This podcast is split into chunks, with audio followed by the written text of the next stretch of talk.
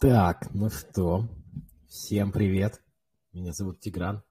Вы пришли на стрим. А как продукту перестать быть пушечным мясом в agile команде, соблюсти бизнес-требования и не поругаться с разработкой. Um, это очередной стрим на канале. И сегодня у меня в гостях, um, соответственно, автор канала, да, такое тоже бывает. А, Сергей, Сергей, ты меня слышишь? Так, а, нужно дать доступ, наверное, вот так. Allow to speak. А, Сергей, ты сейчас можешь включить свой микрофон. Привет. Привет, привет. О, привет. Оказывается, здесь есть функция двойной, двойного видео. Это круто, потому что на предыдущем стриме у меня, например, не получилось. Не-не-не, тележка старается. Классно. А, ну что ж, предлагаю потихонечку начинать. Я думаю, это мне представится, потому что ребята, которые от тебя пришли из твоего канала на стрим, они не знают, кто это такой. Ну и ты тоже про себя расскажешь. Меня зовут Тигран, я... автор канала Black Product Owner. Вот. У меня есть стартап Geeks. Это платформа для старшеклассников по профориентации в ай ти. Мы их готовим к поступлению на бюджет в ай ти-вузы, именно ай ти. Вот. Продакством я занимаюсь где-то примерно, наверное, с две тысячи тринадцатого — две тысячи четырнадцатого года. Ну, там как посмотреть. У всех, наверное, разные будут вот эти вот точки старта. Вот. И, Сереж, тебе слово. Еще раз привет, я Сергей Воскобойников, автор канала, как тоже случается, в тележке Воскобойников, пишу про управление ай ти-продуктами, созданием и так далее. Я изначально был в айтишке, я был автотестером, потом я был предпринимателем, в принципе, я остаюсь, у меня было такое небольшое агентство с двумя офисами, Питер-Москва, мы делали перформанс-маркетинг, пять-шесть лет я им занимался успешно, закрыл его в пандемию и дальше вернулся к продуктовой жизни, где уже в компании Monopoly Online сейчас руковожу кор-продуктом грузы. Мы делаем такой мэтчинг между грузоперевозчиками и грузовладельцами а-ля Uber Freight, вот, или Amazon Freight. Вот, если в двух словах про меня. Круто. Ну что ж, мы, когда с тобой созванивались, чтобы обсудить тему, пришли именно к этому, к тому, что вот есть некий конфликт всегда, непрекращающийся конфликт, конфликт между разными сторонами, да, вот продакт как будто бы находится всегда в, в такой, как это сказать, между молотом и наковальней. Расскажи, пожалуйста, почему всегда так происходит? Я, кстати, как обычно, буду э, фиксировать э, эти все вещи, которые, о которых мы говорим, в некую такую заметку, чтобы впоследствии, если надо, мы могли уже какой-нибудь summary такой написать и выдать. Клево, давай. Вот я со своей колокольни скажу, через свой опыт, когда я был сам пи о, когда у меня сейчас... там, восемь команд в управлении, наверное, наверное, связано с тем, что пи о, здорового человека, он все-таки управляет бизнесом, он влияет на бизнес-процесс, и в зависимости от структуры компании, в которой он находится, он либо совместно с бизнес-оунером это реализовывает, либо он сам в себе воплощает часть бизнес-оунера, и у него есть стейкхолдеры, да, там, си левел, фаундеры и так далее. И от его решения зачастую зависит не только то, что будут делать люди в текущем спринте, но и то, куда повернет продукт зачастую.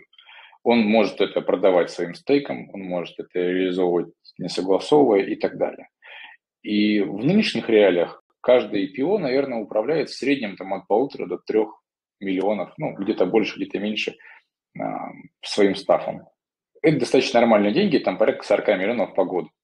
Вполне себе такой. Кто-то раунды поднимает на эту сумму, чтобы на пару лет хватило. Вот. И от, от решения, которое он принимает, управленческого зависит непосредственно уже последствия. Самое важное, что из этого дальше будет происходить, к чему это приведет. И зачастую какое-то неверное решение приведет к большим потерям. Ну, то есть я там в свое время как-то ошибся и там, ну, потеряли пару миллионов э, за выходные, если не больше. Вот, из-за того, что это было, ну, типа, обсчитался. Не, не лучшее время для АБ-теста, так сказать, выбрал. Неплохо. Вот. А давай несколько таких уточняющих mm-hmm. вопросов я тебе задам. Просто ты сразу с места в карьер, и здесь давай, есть давай. И такие термины, как бизнес-оунер, и продакт, и еще mm-hmm. что-то. А можешь как-то вот попробовать это тезаурус некий нам помочь составить? А то, мне кажется, mm-hmm. они всегда по-разному еще называются. Каждый во что гораст. Вот. Как бы ну, ты да. это определил? Mm-hmm. Uh... Я бы, если упрощать, я бы попробовал бы упростить так, что а, есть когорта стейкхолдеров, и это все те, кто так или иначе а, занимается размещением заказов. Ну вот максимально топорно пусть будет, без усложнений. И бизнес-оунеры являются одним из его представителей. Тот, кто оунит бизнес, да, он отвечает, если это гибридный особенно продукт, он есть офлайн-часть бизнеса. Более ярко, то есть офлайн часть есть всегда, даже у Фейсбука, у Uber, да, там всегда есть бэк-офис. А здесь, когда есть именно процесс, который нужно сопроводить, его организовать и реализовать. И он как бы выступает первично некой компетенцией бизнесовой, рынка, продукта, клиента, он такой хороший первоисточник может быть. И он в тандеме с продуктом и продуктовой командой творит там добро, делает бизнес value. А, ну а стейкхолдеры это, если так распараллелить, можно отнести более высокие топ-менеджеров и фаундеров, которые являются уже такими визионерами глобальными, да, куда вообще компания движется. И в рамках компании через продукт это, этот vision можно достигнуть. То есть правильно я понимаю, что давай вот попробую на русский это перевести, да, то есть стейкхолдеры это некие заказчики, да, то есть люди, ага. которые условно от, э, хотят от продукта что-то. Ну, заказчиками можно назвать, например, руководителей там каких-нибудь отделов, отдел продаж. Такой приходит, говорит, блин, мне нужно для моих клиентов, чтобы вот такая вот фича была, да, в продукте.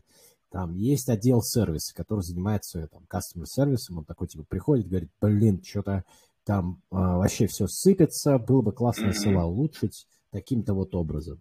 Вот, и эти все вещи падают в какой-то, ну, в идеале, в какой-то бэклог. Да. А, на самом-то деле, да. в голову, в голову вот этого продукта, который думает, блин, как бы это все не просрать сейчас. Потом еще приходит бизнес-оунер, это чаще всего, ну, по моему опыту, это си и о, либо, mm-hmm. дай бог, если есть си пи о, который э, там, типа, как-то это все располагает стратегией, но чаще это си и о. Причем я вот сталкивался очень часто с си и о, которые самодуры такие, типа, вот я так сказал, и так и будет. Я не знаю, как ты, вот у меня такой опыт был. Вот, он приходит, и, значит, вот между этими всеми людьми есть э, продукт. То mm-hmm. есть человек, который менеджерит вот эти вот штуки. А с другой стороны команда. Вот команда, ты сказал, что у тебя, например, там восемь, да, команд таких, mm-hmm. которые, типа, как-то вот работают. А, а чем с другой стороны управляет продакт? Ну, то есть, с одной стороны, понятно, к нему приходят вот валы этих запросов внешних. Mm-hmm. Он вообще сам эти запросы создает или все-таки это его задача просто управлять входящим потоком? Слушай, я бы это сделал, знаешь, как... Зависит от стадии э, развития продукта. То есть зачастую э, в контексте нашего рынка бывает, что продукт – это проджект. Бывает такое, случается. Когда он чуть-чуть подрастает, он, его начинают называть delivery-менеджером в каких-то компаниях. Ну, то есть здесь можно изощряться по-разному, но он занимается именно delivery, да, то есть это означает, что в него пришел входящий поток, он его распределил, оценил и поставил приоритет. Ну и дальше загрузил свою команду, свое, свое производство. Когда продакт подрастает, он задает, мне кажется, мне кажется, я сейчас свой на самом деле опыт рассказываю, он ага. задается вопрос, вопросом, а что еще есть в этой жизни, кроме джира и описания старей? И здесь появляется сакральная мысль, что мы это делаем для кого-то, для какого-то человека. Для клиента. И, наверное, ему то, что мы производим, нужно.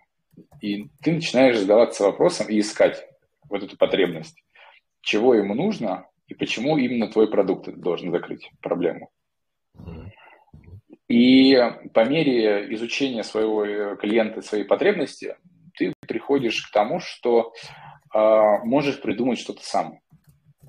У тебя происходит какая-то, какой-то мэтч в голове, пазл складывается, и ты такой: о, а можно им дать не только эс эл а улучшенный, да, а можно еще дать, там, не знаю, эс эм эс-рассылку, чтобы в один клик при взятии заявки. Они точно знали, что мы оказали услугу. И вот здесь зарождается, мне кажется, грань продукта, который уже открывает что-то новое. Там, в нашей терминологии можно discovery сказать, заезженное слово. А, вот он ищет новшества. Это не обязательно с рынка, это не только в международные рынки. Да? Вот можно смотреть, мы там очень много бренч-маркетов делаем международных. А ты смотришь внутрь своей, своей компании же и смотришь, ну, как это устроено. И глядя в эти процессы, ты придумываешь, как это сделать проще. Короче, путь. Вот этот, этот путь клиента, он должен быть таким кайфовым, как шоколадка. Съел и кайфово. Вот. А если не получается, если такой горький шоколад, ну, не хочу обидеть любителей горького, то это уже на любителя и сложнее подобрать, кому это предложить. У меня тогда вопрос возникает. Вот я вот сейчас записываю курс для нетологии. Там mm-hmm. продукт, вообще вот эти все продуктовые темы. И вопрос такой, вот то, что ты описал, mm-hmm. это не то, чему там учат. Ну, типа, не то, с чего начинать. Всегда продукт — это про пользователя, про там вот, э, типа, вот, mm-hmm. э, типа, качество, там, найти проблему, там, описать ее mm-hmm. и так далее, провести кастдевы. Что-то пока этого не было. Продукт — это получился про что-то другое. Все-таки, а какая, mm-hmm. ну, во-первых, а кто такой бизнес-оунер тогда возникает? И кто такой по-настоящему продакт вот в таком вот контексте? Mm-hmm. Смотри, я маленькую ремарку добавлю, особенно связанную с курсами. Мне нравится аналогия, когда учат на программистов. Вот если взять высшее образование, я вот с вышкой, там, где учили на программистов, очень сильно напрягают по, по, по матану. Ну, прям сильно напрягают там, по теории вероятности, в общем, по всей вот этой сложной истории алгоритмы и прочее. А приходя на место, ребята сталкиваются с тем, что нужно распарсить JSON и воткнуть его в другой формат. Вот. И, в принципе, вот эта вся красота, которую учили шесть лет, и прям вас там и в хвост, и в гриву, оказывается, до лучших времен. А продукты, а, вот, мне кажется, не, не сильное исключение. Вот. А кастдевы, да, но вот он появляется, когда у тебя появляется пространство, и компания изнутри имеет такой запрос, чтобы ты кастдевил, ну, это кастдев, это просто фреймворк, да, по сути, это, ну, там, user research производил. А, и, и, и разные проявления вот этих а, изучения рынков, потребностей и всего прочего. А, я забыл твой вопрос. А почему, во-первых, а кто на себя тогда берет эти функции, да, в таком mm-hmm. продукте? Смотри, да, они сто процентов нужны.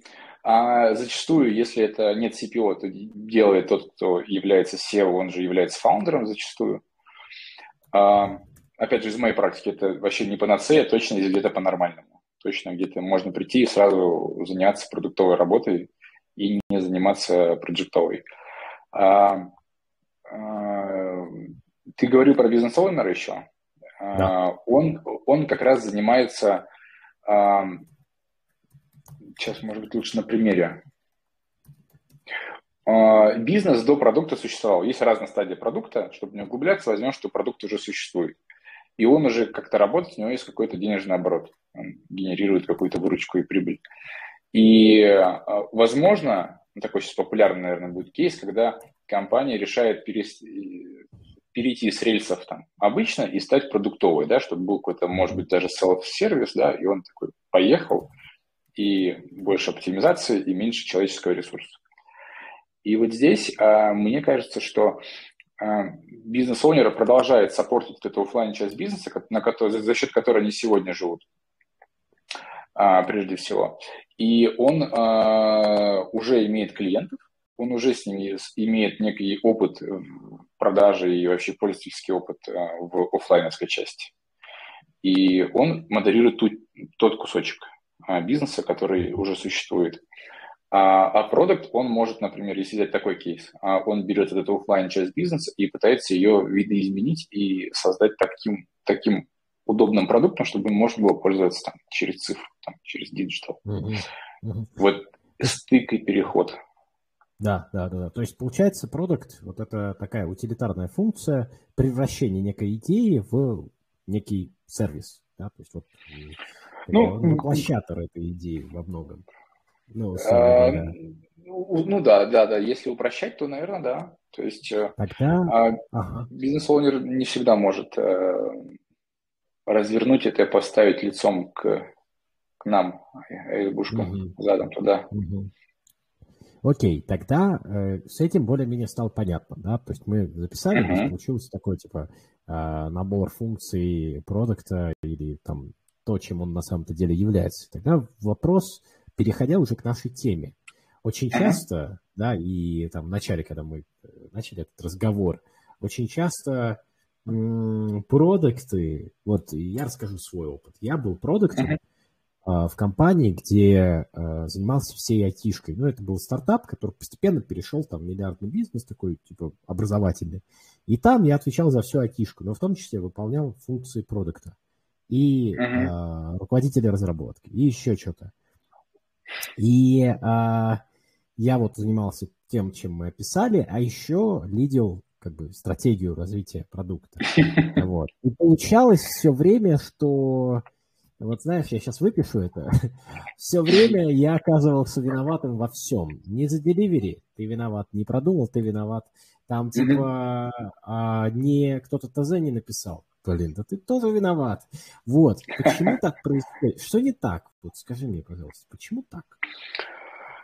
А, ну, почему так, это прям такой, знаешь, тут нам, нам нужно формат менять, встречаться очно и как-то организовывать пространство для этого. Нет, ну подожди, это не психологический, да, тренинг, это все-таки эти бизнесовые проблемы, которые пытаюсь решить. Я сталкиваюсь с разными заказчиками, там, скажем, бизнес-оунерами, стейкхолдерами. На мой взгляд, основная причина в том, что невысокий уровень компетенции. То есть никогда не профессиональный заказчик, он не понимает, как использовать микроскоп. Он начинает микроскопом забивать гвозди, например, делать деливери. Да, это достаточно, ну, можно, и, скорее всего, будет неплохо, но продукты в основном умеют делать деливери. Но их можно использовать более эффективно. Мне кажется, отсюда растут ноги. Круто, когда человек оказывается... в компании, в которой есть продуктовая культура, есть понимание, чего ожидать от самого продукта и вообще, чем он должен заниматься. И тогда выстраивается вокруг этого процесс и процессы в целом. И получается, что у нас э, продукт, я знаю продуктов, которые настраивают контекстную рекламу до сих пор, ну, потому что в компании нету, там, кто будет трафик гнать.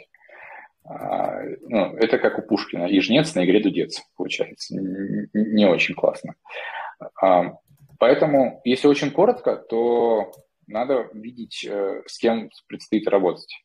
Это, на самом деле, видно даже на этапах собесов. Ну, если достаточно какого-то там насмотренности, да, есть разные представления, какие бывают заказчики, какая была, какие бывают процессы внутри компании.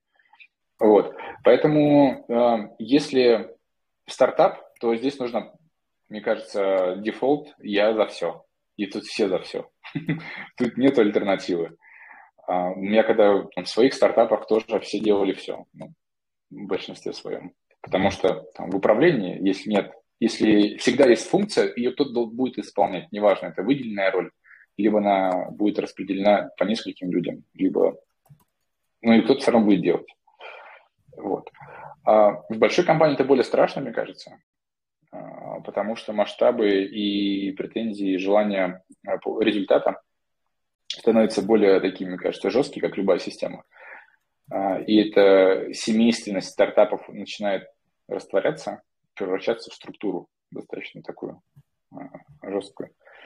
И здесь уже только может спасти, если продакт могет договориться со своим, вообще продать идею того, как он видит. Это раз, да, то есть это означает, что нужно выделить ресурс на это. Людей, деньги, время и так далее. А второй момент, он умеет выстраивать именно систему как процесс. Uh-huh. Uh-huh. То есть не то, что я все в одно, так сказать, в одного себя буду тащить и делать, и умру там на этом поле боя. Это абсолютно yeah. утопичная история, неэффективная, и люди выжигаются. Вот. В зависимости, от, конечно, от толщины кожи, но все равно. Тогда надо будет на курсы. Давай два давай. момента таких, чтобы мы пока не двинулись дальше, потому что ты идеально mm-hmm. подвел нас к следующему блоку, но все-таки первый момент такой, э, вот почему во всем виноват и что не так? Мне кажется, ты правильную вещь сказал, но я давай повторю это. Это mm-hmm. вопрос ожиданий и вопрос коммуникации, кажется, что здесь очень много на этом замешано.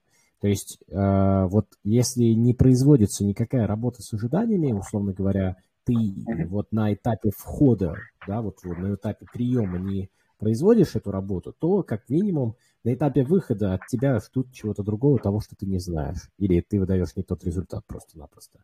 Поэтому я бы здесь зафиксировал это м, ключевыми в любом случае. Если ты во всем виноват, или так выходит, значит, ты на самом-то деле во всем и виноват, потому что ты не поработал с ожиданиями. Чувак, да, ты, ты что-то сделал не так. Вот. А это значит, что одна такая штука.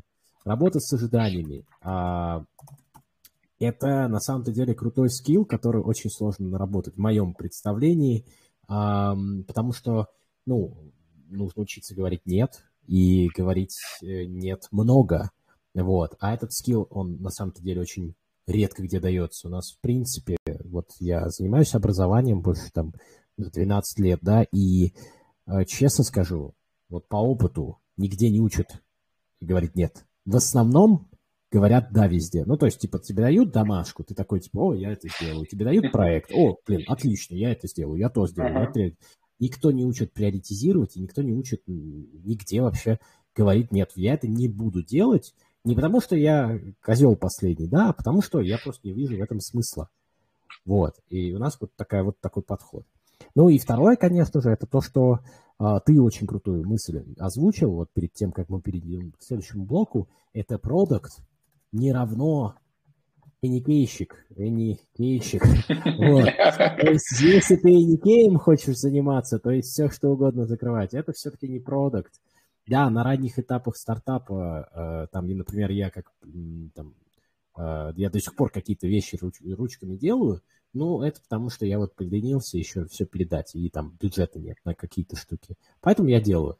Но в целом э, это все-таки не то, чем должен заниматься продукт. Он должен заниматься э, принесением какой-то пользы в виде денег для компании и пользы для конечного кастомера.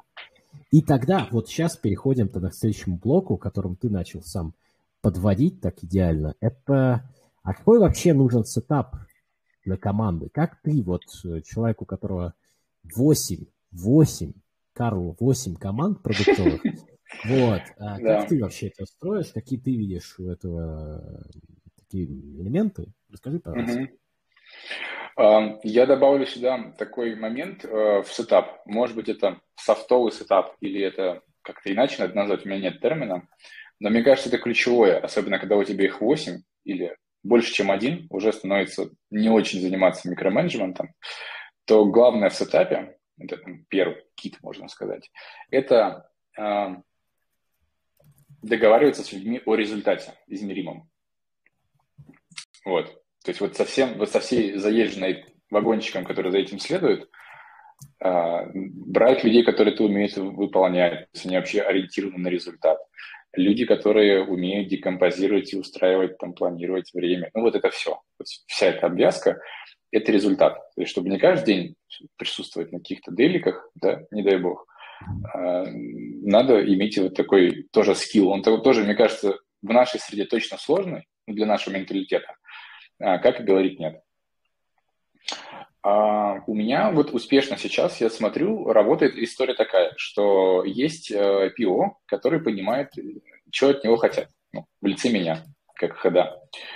Uh, он может перформить, да, он может давать результат. Он берет на себя ответственность и готов это обеспечивать.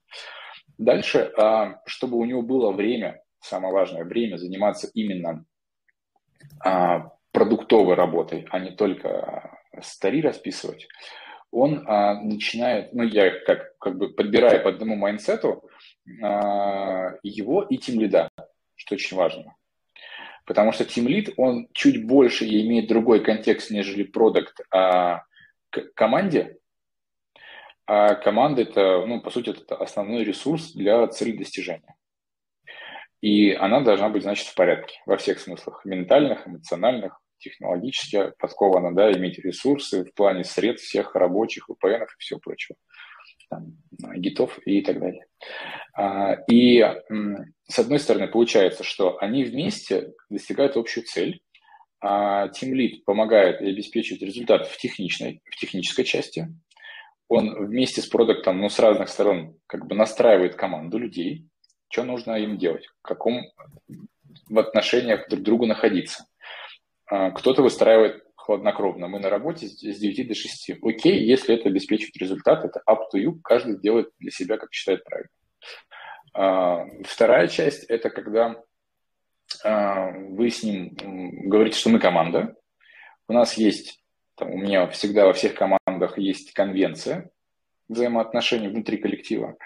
Это как бы некий свод договоренностей, как мы с друг другом взаимодействуем. Ну, там, условно. Мы материмся, не материмся. Да, как бы. И так, и так хорошо. Главное, чтобы коллективу было комфортно, их это устраивало. Какие-то такие постулаты, которые фиксируют для того, чтобы люди могли в осознанность вытащить то, как они взаимодействуют друг с другом. Это очень круто помогает и ускоряет. А, а технарь, а тимлид, он закрывает именно техничку. Он помогает декомпозировать задачу, он помогает найти решение, он помогает разгрузить задачу. Он берет на себя и организует код-ревью, да, и так далее. И он может сказать, смотри, у нас там у Васи что-то настроение не очень. Зай... Я не смог к нему зайти, зайди ты. Переговори, ну, попейте чай вместе, созвонитесь по зуму, переговорите.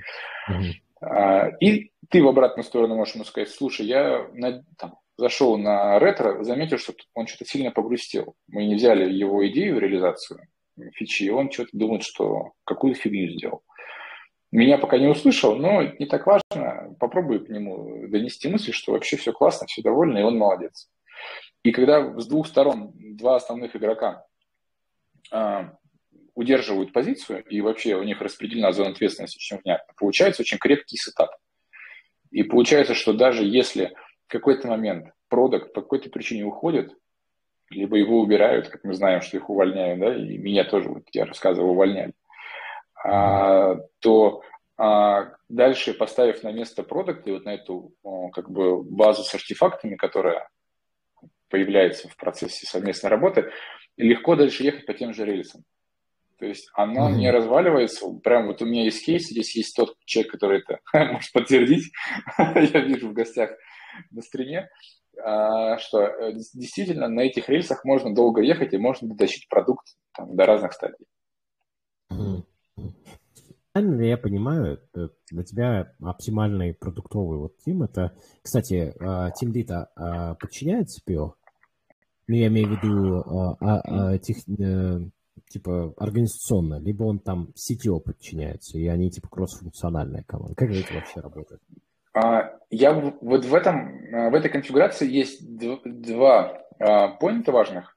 Есть организационный, ну, как компания заведена, да, он может подчиняться си ти о, либо, ну, бывает, что, знаешь, придумывают центры компетенций, где там самые такие топовые чуваки сидят и решают сложные задачки. Он может... И это, на самом деле, не так важно. Здесь, мне кажется... Кому он подчиняется, важно в контексте, кто ему ставит задачу, uh-huh. кто тратит uh-huh. его время. Вот это важно. А, потому что если возникает процесс, когда в обход пи о, безусловно, не со зла, безусловно, не специально, но происходит так, что тимлид нагружает себя работой, которая не связана напрямую с его продуктом, он, соответственно, подводит к риску текущий спринт, планы и так далее, потому что этим... на сто процентов должен обладать пи о, куда мы движемся дальше и как, что, каковой последовательности собираемся делать, потому что он держит связь с бизнесом, а тимлид не держит. А если тимлид еще держит связь с бизнесом, то это хаос в канале от Израиля просто вообще. Ага. А чем это чревато, кстати? Почему тимлиду не стоит? На самом деле, если главное выделить, то тимлид еще хуже, чем пи о, говорит нет. Он в основном такой а, парень добрый а, и готовый помочь. И он может подсечь на крючок того, что бизнесу очень понравится, что быстро и вне очереди решаются задачи. Да. А это классное ощущение, это как никотин. А, что один раз и прям вообще по кайфу дальше. Как, а, так, как едет, так и поехали. Не будем ничего менять, процессы продуктового подхода, это нам не надо. Вот. А, и дальше будет постоянно вхождение. Будет лиду прилетать, а он еще зачастую так, будет разрываться, кого-то будет подергивать из команды. А, в разработке доказан научный факт, что, ну не только в разработке, а у человека, что если он не закончил задачу, ушел к другой и вернулся снова к предыдущей, тратится больше ресурсов на переключение и снова вкатывание в эту задачу. Неэффективно и ломает процессы со всех сторон. Угу. Ну, потеря денег, Тогда... если просто, то да. мы деньги дальше получим. Просто не выкатим вовремя ага. ну, да. функционал. Да. Тогда вопрос. Смотри, у нас, э, я прям не знаю, продукты, в которых нет технического долга. Вот. Uh-huh. Нет бэклога большого, да. Ну, uh-huh. типа, сложно представить себе всегда продукты, открываешь, там пошло-поехало. Это еще если описано хоть что-то. А бывает так, что ты просто открываешь, а там э, слово или там тикеты падают. В общем, продукт обычно всегда захаркоженная какая-то вот такая штука, которая работает. А вот вопрос отличный, который сформулировали мы с тобой, это, а когда вообще продуктовой работой заниматься, если ты в основном, что делаешь, это берешь поступающие тикеты, да, там mm-hmm. типа пришли, описываешь, стори пишешь, там, я не знаю, все что угодно, ходишь на всякие раунды, а, планирование, там типа выделяешь квоты на разработку, споришь со всеми, что должно зайти, что нет, а в итоге продуктовая работа-то когда? Это Ну, как-то вот до продуктовой работы не доходит. Что делать? А, в этот момент можно задать себе вопрос, хочу ли я быть продуктом. Потому что дальше легче не будет, будет только хуже. Потом количество команд плодится почти с геометрической прогрессией. Я думаю, что дальше нужно развивать историю с процессами. Ну, и я как делал. Это процесс и делегирование. То есть построить сетап, если мы видим, что стал справляться с тимлидом командой, деливери, и там распараллелил, все работает, можно подумать, а кто тебе еще нужен для, какой, для, для достижения какой цели. То есть если цель высвободить себе там десять часов в неделю, и что-то даже многовато, десять часов в неделю на продуктовую работу, вот, то здесь можно уже конфигурировать дальше по-разному. Можно взять себе пи эм, который заберет на себя рутину, продакт-менеджер я имею в виду, или как угодно, ассистент, помощник. Вообще помощники – это топ, в принципе, всегда. На моей практике они здорово разгружают. Можно выстроить так процесс, что даже без привлечения еще доп. Ресурса ты принимаешь меньше участия в каких-то мероприятиях, связанных там со скрамом, с чем-то еще. И за счет этого, и в, и в этот момент это можно команде продать, и в принципе это правильно, мне кажется, когда команда становится больше, в, погружается в бизнес, бизнес-продукт. И за счет того, что ты принимаешь участие меньше, то кто-то, как я говорю, вначале должен все равно это делать. Не получится не погружаться. Кто-то должен погрузиться. И здесь-то можно попробовать организовать на команду. И в этот момент это сложно, это больно чаще всего. В этот момент произойдет, что команда может вырасти. Именно как команда. Она будет похожа на те продуктовые команды, которые, про которые пишут в книжках. Которые бирюзовые, которые умеют сами организовываться. И еще могут пиво уволить сами. Так, между делом, если все пошло не туда и не так.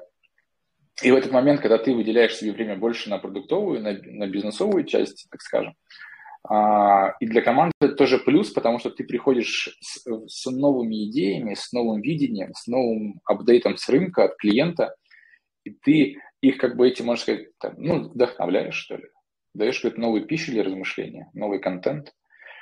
А они, как бы, выступают некой такой крепостью, ну, там, тылом, да, на который ты опираешься. И им круто, что они подросли, узнали больше, стало где-то сложнее, кто-то отстреливается обязательно, кому-то это вообще не надо. И это зачастую причина некоторых увольнений людей по собственному желанию. Потому что разработка и остальные члены команды не все готовы жить вот в такой парадигме, что надо знать продукт, надо знать потребителя, надо понимать бизнес, надо знать, зачем мы это делаем. И это такое и хорошо, может быть, но может не получиться, и будет совсем плохо. Вот. И все, и все развалится в тартарары. Но если идти от эм ви пи, такого крепкого, это сетап с тимлидом, то, в принципе, не должно все развалиться. Точно что-то будет трещать, но не на так, чтобы все в тартарары улетело. Угу, угу. А скажи, ты начал уже закидывать вот эту тему с бирюзовой командой. А, во-первых, давай подытожим предыдущий блок, чтобы перейти к этому, да, то есть задача mm-hmm. такая, если, условно говоря, во-первых, ты сказал продакт-менеджер. Да. Кто такой продакт-менеджер? Есть продакт-оунер, ты сказал, владелец продукта. Есть чувак, который... Кто такой продакт-менеджер в этом отношении? О, холиварная тема, конечно. А ты думал? Я не, не буду ссылаться на там, фреймворки, как их описывают, да? я, я скажу из практики, как у меня это было. Продакт-менеджер, он все-таки ограничен в некой ответственности в принятии решения внутри самого продукта. То есть он, может быть, больше ходит в поля, он, он более плотно делает эту рутинную операционную работу. ПИО тоже ходит в поля, но здесь как организуешь процесс. ПИО может получать результаты интервью качественников, например, уже в документах, ну там в файликах, да, каких-нибудь заметках или в аудио, или каких-то еще форматах. И уже на базе этого делать вывод. Либо он может получать выводы от пи эма, который... больше повидал, скажем так, в полях, и ему приносит некоторые разновидности. пи эм занимается, может заниматься, всей операционкой, связанной с командой. В плане ритуалов, встреч, организации, агент, постметов, вот тех осколков твердости в нашей работе, на, на которые стоит опираться. Mm-hmm. Вот.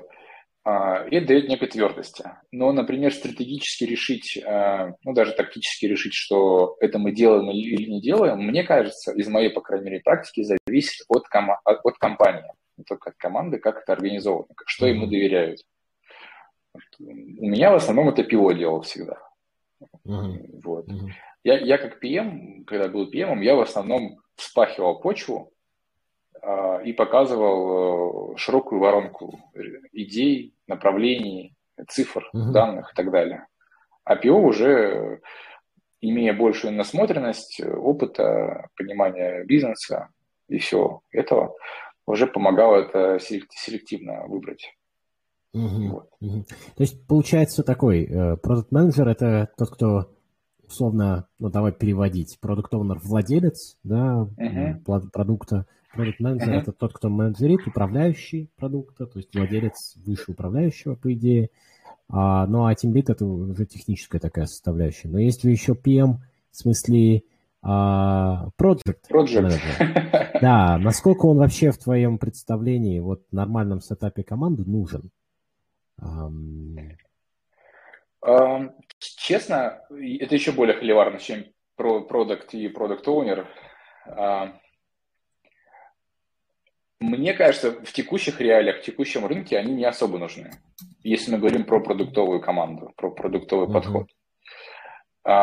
Я бы здесь рассмотрел проджекта на бизнес-аналитика, например. Mm-hmm. Вот. Мне кажется, в этом больше смысла, это дороже, получается, потому что еще роль, неважно, project, project либо бизнес-аналитик, либо там какой-то еще аналитик, это всегда еще плюс кост с эн дэ эс и со всеми причиндалами. Yeah, yeah. Вот. И такое, такое в условиях траты денег спорно. Mm-hmm. С одной стороны, наличие mm-hmm. вот их, мне кажется, маленько делает э, выстрел себе не в голову, но в ногу в плане развития продуктовой команды. Вот. Но, mm-hmm. с другой стороны, это более быстрый результат здесь сейчас. Любого взять нормального mm-hmm. с головой аналитика бизнесового, вот тебе закроет фронт работ, мама не горюй. Вот, да. Команда будет, команда а, будет довольна. Подожди, а как же быть, ты сам сказал по поводу скрам-методологии, да, там, вот этих uh-huh. гибких методологий, там есть роль а, скрам-мастера, да, uh-huh. зачастую некоторые его приравнивают к пи эм вообще, ну, проджект-менеджеру, да, вот именно yeah. человеку, который uh-huh. пушер такой активный, всех должен пинать и так далее. Как быть с этим? Это у тебя в командах это вообще была такая роль? Или команда сама такая вот организующаяся, вообще они едят радугу и э, какую-то облачками. Такие, что ли, ребята? И не хотят зарплат, они все на энтузиазме работают. У меня скрамы были. Вот у меня сейчас, я в достаточно большой компании работаю, у меня есть скрамы в каждой команде. То есть они где-то один скрам на две команды, потому что уже все построено и процесс бежит. Они используют скрамов более точечно, да, они берут их на ретро, берут их на планинге, если нужна помощь и так далее. Я их привлекаю, бывает, на обучение какое-то, когда у меня есть запрос на пиво, либо конкретно команду, я вижу, где-то проседает, я говорю, ребят, давайте посмотрим, что такое value stream mapping, и чтобы мы больше понимали, почему это важно. Скрамы, если есть ресурс, вот я был однажды и скрамом, и проджектом, и продуктом, и продукт-оунером. Вот. В принципе, не развалился, вот, но глаз дергается.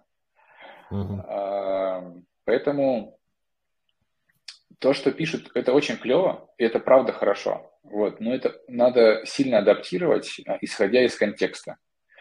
Uh-huh. А, потому что даже взять, знаешь, есть же еще тоже холиварная тема о ка эр, это же... Yeah. Тоже прекрасная история. Она очень крутая сама по себе, как концепция, но она так сложно интегрируема зачастую.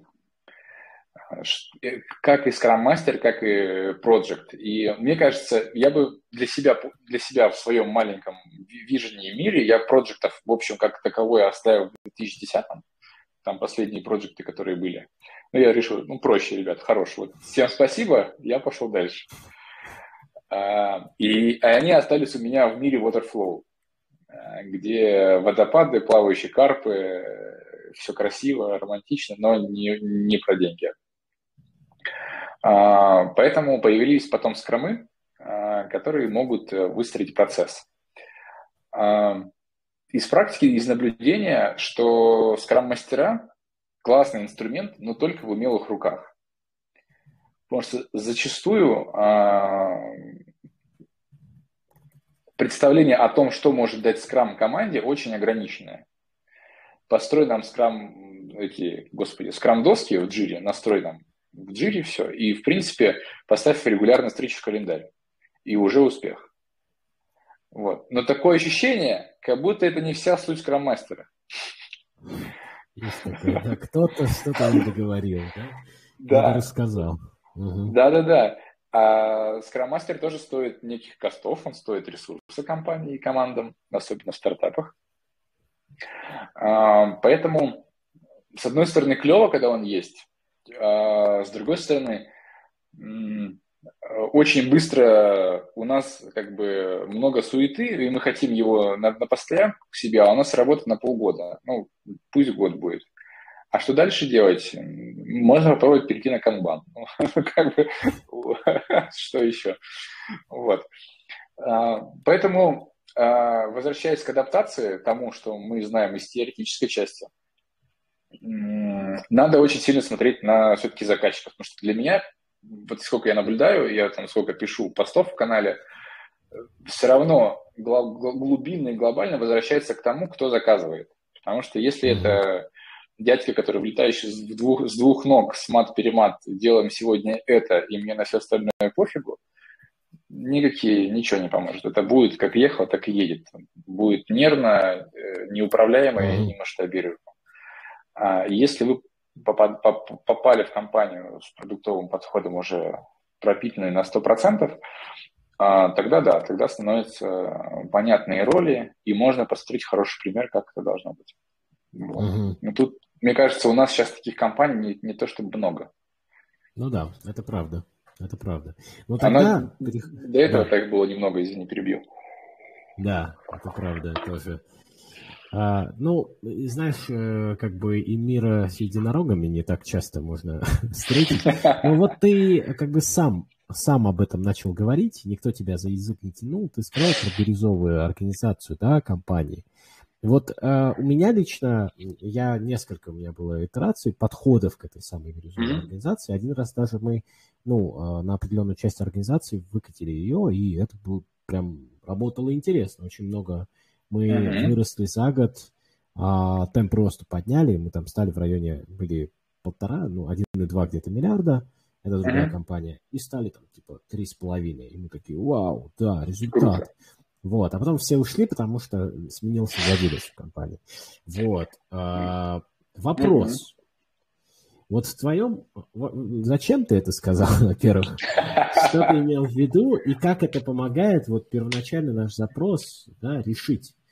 Потому что, кажется, ну, как будто бы, я не знаю, у меня такое ощущение, что в этой вот бирюзовости очень много такого нереального чего-то. Ну, в принципе, Маск говорит, что на Марсе можно будет жить, по большому счету. Выглядит совсем нереалистично, и даже ученые говорят, что это вообще ерунда полная. Но есть тот, кто в это верит. И мне кажется, что бирюзовая команда – это, ну, пожалуй, как свиток дракона в Кунг-фу-панде, который такой... Высший уровень, когда ты можешь с помощью этого инструмента решить проблему своей занятости, решить проблему своей операционки. Это вот некая, может быть, заветная цель, к которой ты идешь степ-бай-степ. Вот про то, что мы проговорили, от проджекта в две тысячи десятом году ты можешь дорасти до там, какого-то, скажем, си пи о, да, там, лида, хэда, как угодно их можно назвать, в то, в то состояние прийти, когда у тебя есть бирюзовая команда. В моем понимании, бирюзовая команда нужна тогда, когда у вас есть, ну, скажем так, бирюзовые люди, которым это вообще надо. Потому что если э, команды распадаются, но меняются, происходит ротация, когда вы просто предлагаете больше погрузиться в продукты, в бизнес, это такой маленький обвес того, что нужно дать, чтобы она начала расти дальше. Не говоря уже о стопроцентной бирюзовости, когда команда самоорганизованная. И это всегда такой холивар, в чем она сама организована. Она сама может прийти на дейлик или договориться о встрече, ну, наверное, способны взрослые люди это сделать. А может ли эта команда организованно принять решение, что мы делаем в следующем спринте? Точно можем. Может. Может ли эта команда договориться, что мы делаем в следующем спринте с пользой для бизнеса? Сложнее ответить. Наверное, может, но насколько глубоко. А, может ли вообще концепция бирюзовости быть а, такой, что все люди ответственны за результат? Ну, де-факто, получается. Ну, может быть, я плохо перевел, когда читал. Но я так-то воспринял. Угу. А, а я вот не верю в то, что... Мы все ответственные, и есть ответственность. Меня вот не позволяет как-то... Я, короче, не верю, когда мы все ответственны за что-то. Ну, то есть это, это коммунизм своего рода, и тогда никто ни за что не ответственен.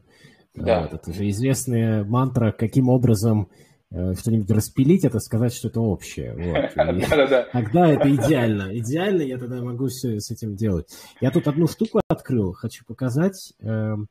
Ой, так, вот сейчас вот так. И покажу просто таблицу. Я ее потом зашарю на канале вместе с Minutes. Это такой файлик. Мы, когда внедряли... В общем, бирюзовость, что это такое? Это этап развития в рамках спиральной динамики как таковой. Вот спиральная динамика – это первоначально появившаяся теория относительно как бы этапов развития человека, его ценностей первоначально, а потом уже все остальное. И в рамках этой спиральной динамики выделяют разные уровни, разные культуры, э, культурные слои. Вот. Ну, там, в зависимости от того, где ты находишься. И очень интересный опросник, я э, потом зашарю, можно будет прям пойти и поотвечать на вопросы, например, что дает энергию сотрудникам. И в зависимости от уровня, а, соответственно, разные будут энергетические слои тебе давать там уровень. Это звучит странно, энергетические слои, хрень какая-то. Но суть в другом. Суть в том, что мы, каждый из нас обладает разным набором тех или иных вещей, которые нас драйвят, которые нас двигают вперед. И вот если говорить про то, что ты, да, там, бирюзовые команды, я то, с чем столкнулся, для бирюзовой команды нужен... Ну, вот человек, который на самом-то деле жизненные, очень много жизненных кризисов прошел. Любой такой переход по книге, да, вот это вот а, бирюзовых организаций или любой другой, на самом деле, исследований, а, в любом случае это кризис самоопределения, когда твои ценности mm-hmm. меняются.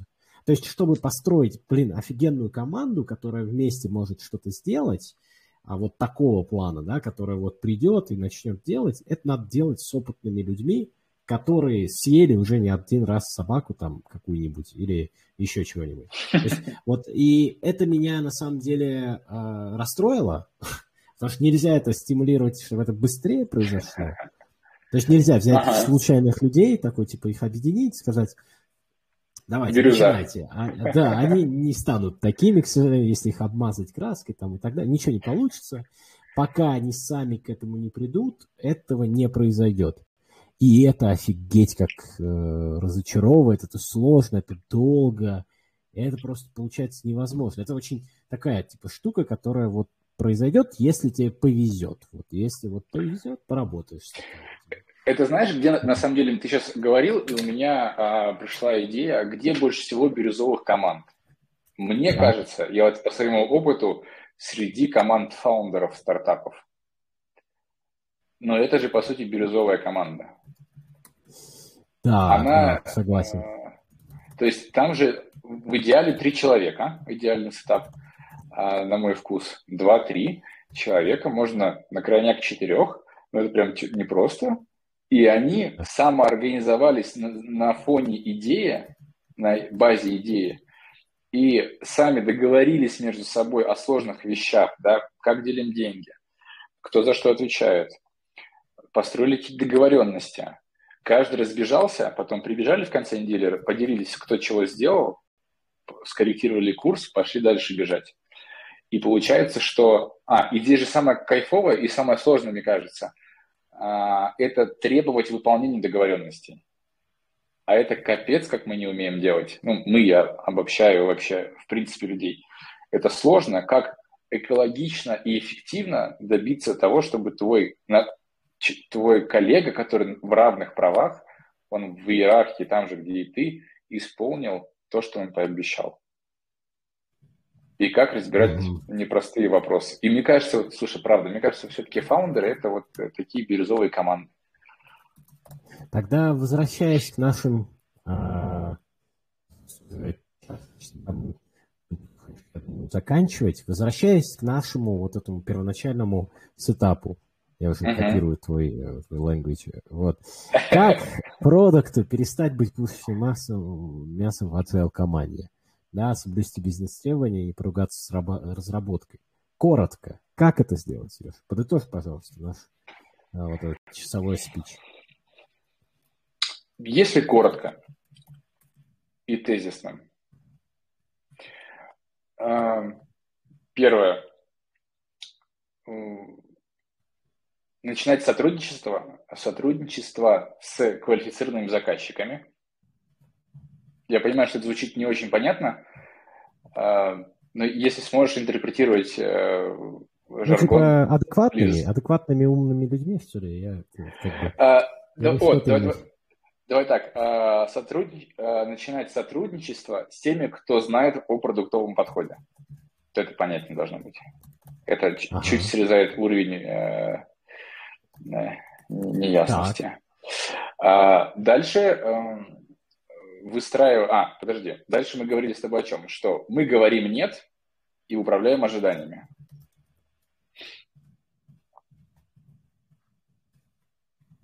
Так. А, строим процессы внутри команды и делегируем.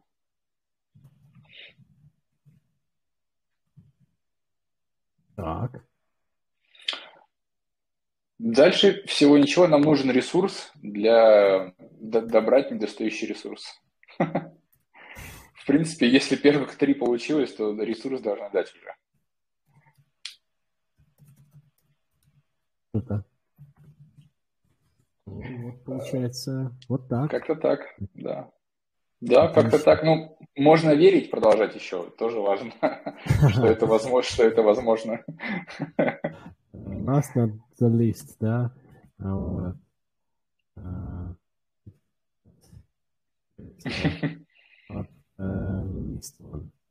Вот, продолжать верить. Согласен, это очень важная такая штука, верить в то, что можно это как-то иначе организовать. На самом деле, я бы еще одну вещь записал, что эм, я не знаю, насколько вообще с этим согласишься ты, там, слушатели, э, это то, что э, продуктовая работа, она очень сильно про опыт.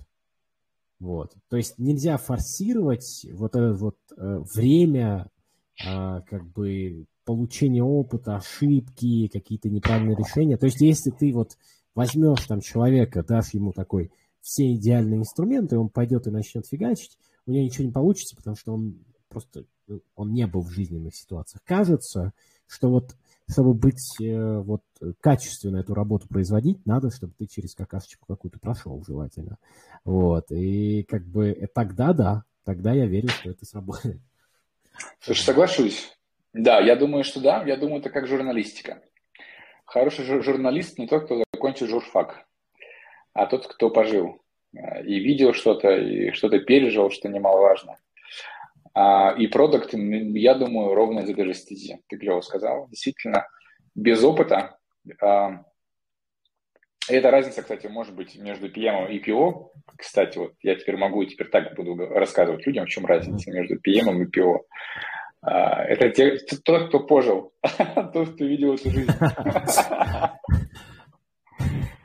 Во всех смыслах. Uh, uh, То есть, получается, в итоге uh, у нас такая немножко блатная получается тема, что быть самым важным, ну, то есть, типа, таким, которого нельзя uh, превратить в мясо, то, значит, надо пожить, поднабраться опытом. И... Ну, мясо поднабраться, чтобы были в кости, мясо нарастет. Прекрасно. Ну что ж, на этой ноте я предлагаю заканчивать. Какую-нибудь да. рекомендацию, совет, пожелание? А, пожелание, рекомендации, подпишитесь на мой канал, если вам было интересно, ребят. А, и правда, просто верьте, будет под... все будет топчик. Да, все будет норм. Отлично. Жить и дальше двигаться. Круто. Получилось жизнеутверждающе. Так, да, все ссылки, это видео потом появится на YouTube. Вот всем, кто смотрит на YouTube, привет. Вот, подписывайтесь на мой канал, подписывайтесь на канал Сережи. Вот, всем большое спасибо. Сереж, тебе большое спасибо, что пришел. Вот. Спасибо. Здорово поговорили. Да, согласен. Пока-пока. Пока-пока.